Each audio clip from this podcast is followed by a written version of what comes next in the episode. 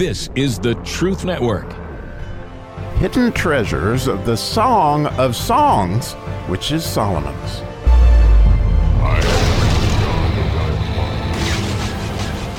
So I feel like yesterday's uh, tet verse or goodness was the wind up for the pitch.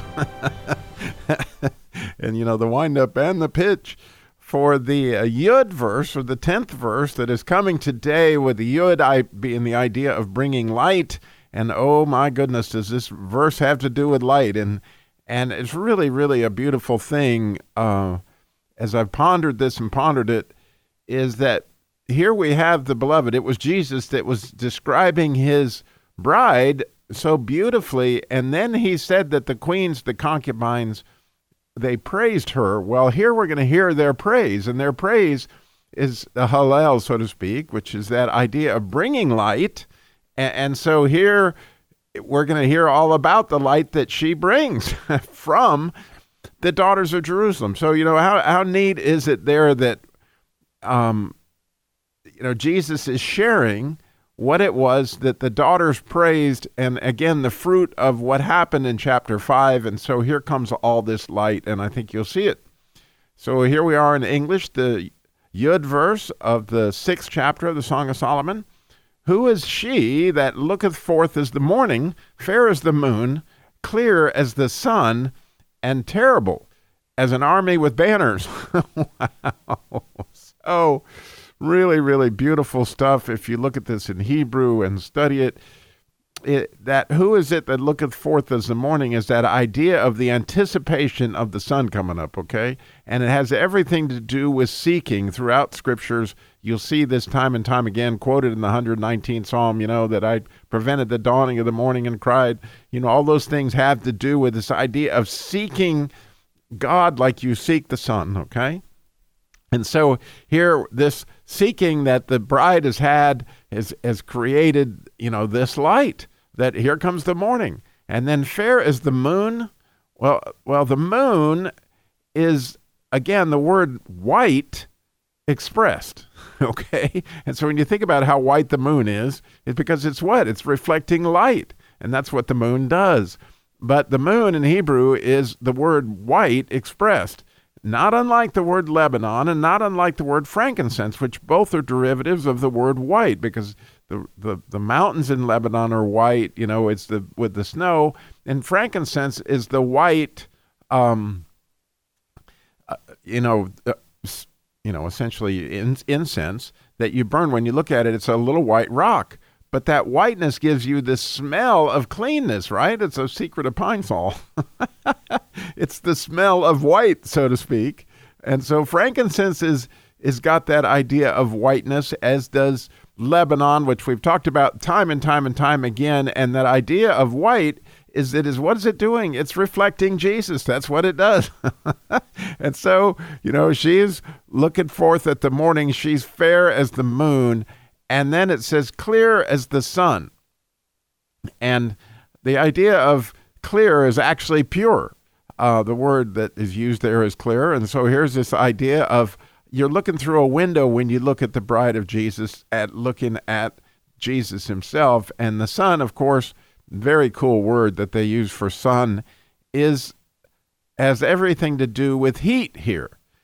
Okay, so pure as you know that in other words, there's a lot of reasons that heat works good. You know, Jesus was preferring that you would be hot. And so, not cold. He doesn't want to spit you out because you're lukewarm. Well, you know, you think about somebody when they begin to, you know, have a desire for love, a lot of people describe that as heat. And so here we can see that this bride is white hot. She desires Jesus in such a way that she is white hot. I mean, that's just that's basically what's described and absolutely beautiful. And because she's white hot, she is terrible as an army with banners.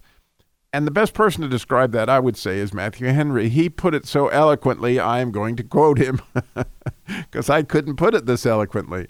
As he described, you know, this event that the daughters of Jerusalem are now praising this bride as being, you know, this amazing amazing. That's why they call her the fairest among women. So Matthew Henry here quotes Numbers 24 5 and says, How goodly are thy tents, O Jacob.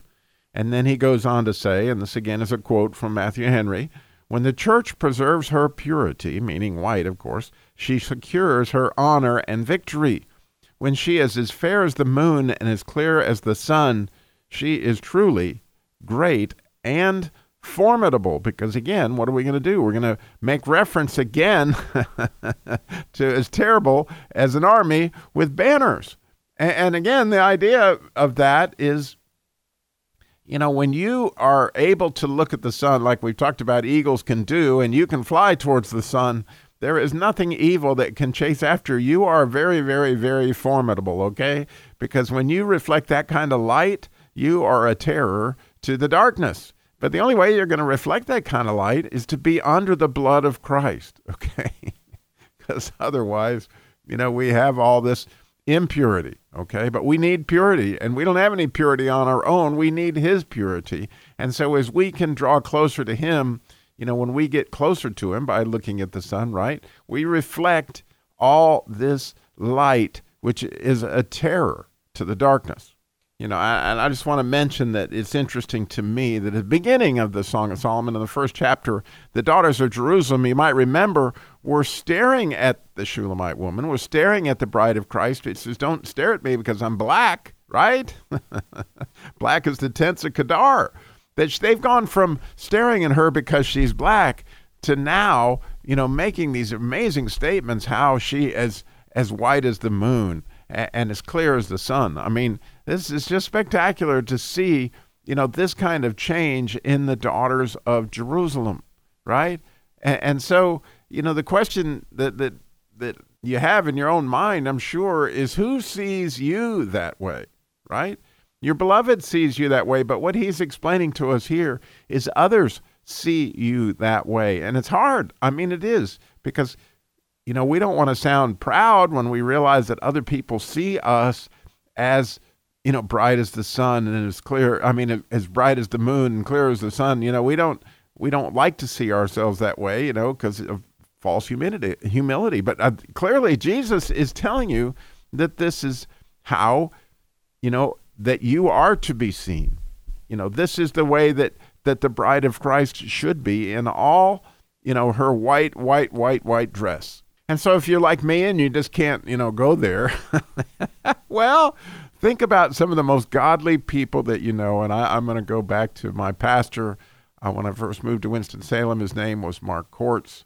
And the man was just, he had bright white hair. And he just, you know, he was such a godly man. And he had such grace for you. Like I've, I've talked before about how he met us in the parking lot the first time I ever met the man you know, he he walked up to a hi, I'm uh, Mark Corts, didn't mention that he was the pastor of the church or anything else, and just as friendly as he could be. Well, about a month and a half later, after we fully realized he was pastor, he walked back up to us, and then he not only knew my name, he remembered where I worked, he remembered all my children's names, my wife's name, and and you know the church had over 5,000, 6,000 members at this point in time, and we're just amazed at how this man knew all that. But more than that, he knew all that.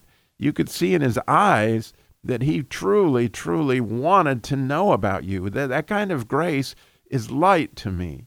I mean, you could see the light of Jesus, you could see the love of Jesus in the man's eyes. And it was remarkable. It was spectacular. And as a result, that church had six or 7,000 members. Or how many people Mark Corts touched with his life, I have no idea. But he was. He, I mean, he just was. to know him, you know, was to go and and believe me, you you wanted that man praying for you. He was as terrible as as an army with banners, but he he clearly was like the dawning of the morning when he walked up to you. You were really really glad that he, he walked up to you. And then he was bright as the moon and clear as the sun. But he, well, believe me, when he went to praying, it was as terrible as as a banner with uh, as an army with banners. Oh, that God would see all of us like that, or that we would have a chance to tell somebody today, maybe, how you see that in them, right? Everybody needs that encouragement, and it is the truth because here we see the daughters of Jerusalem are clearly describing the bride of Christ that way. And if we can do that with each other, how about his church itself? Do we see it that way? you know, I pray that I, I God will give me eyes to see that, and you too. Thank you so much for listening. I love sharing this stuff.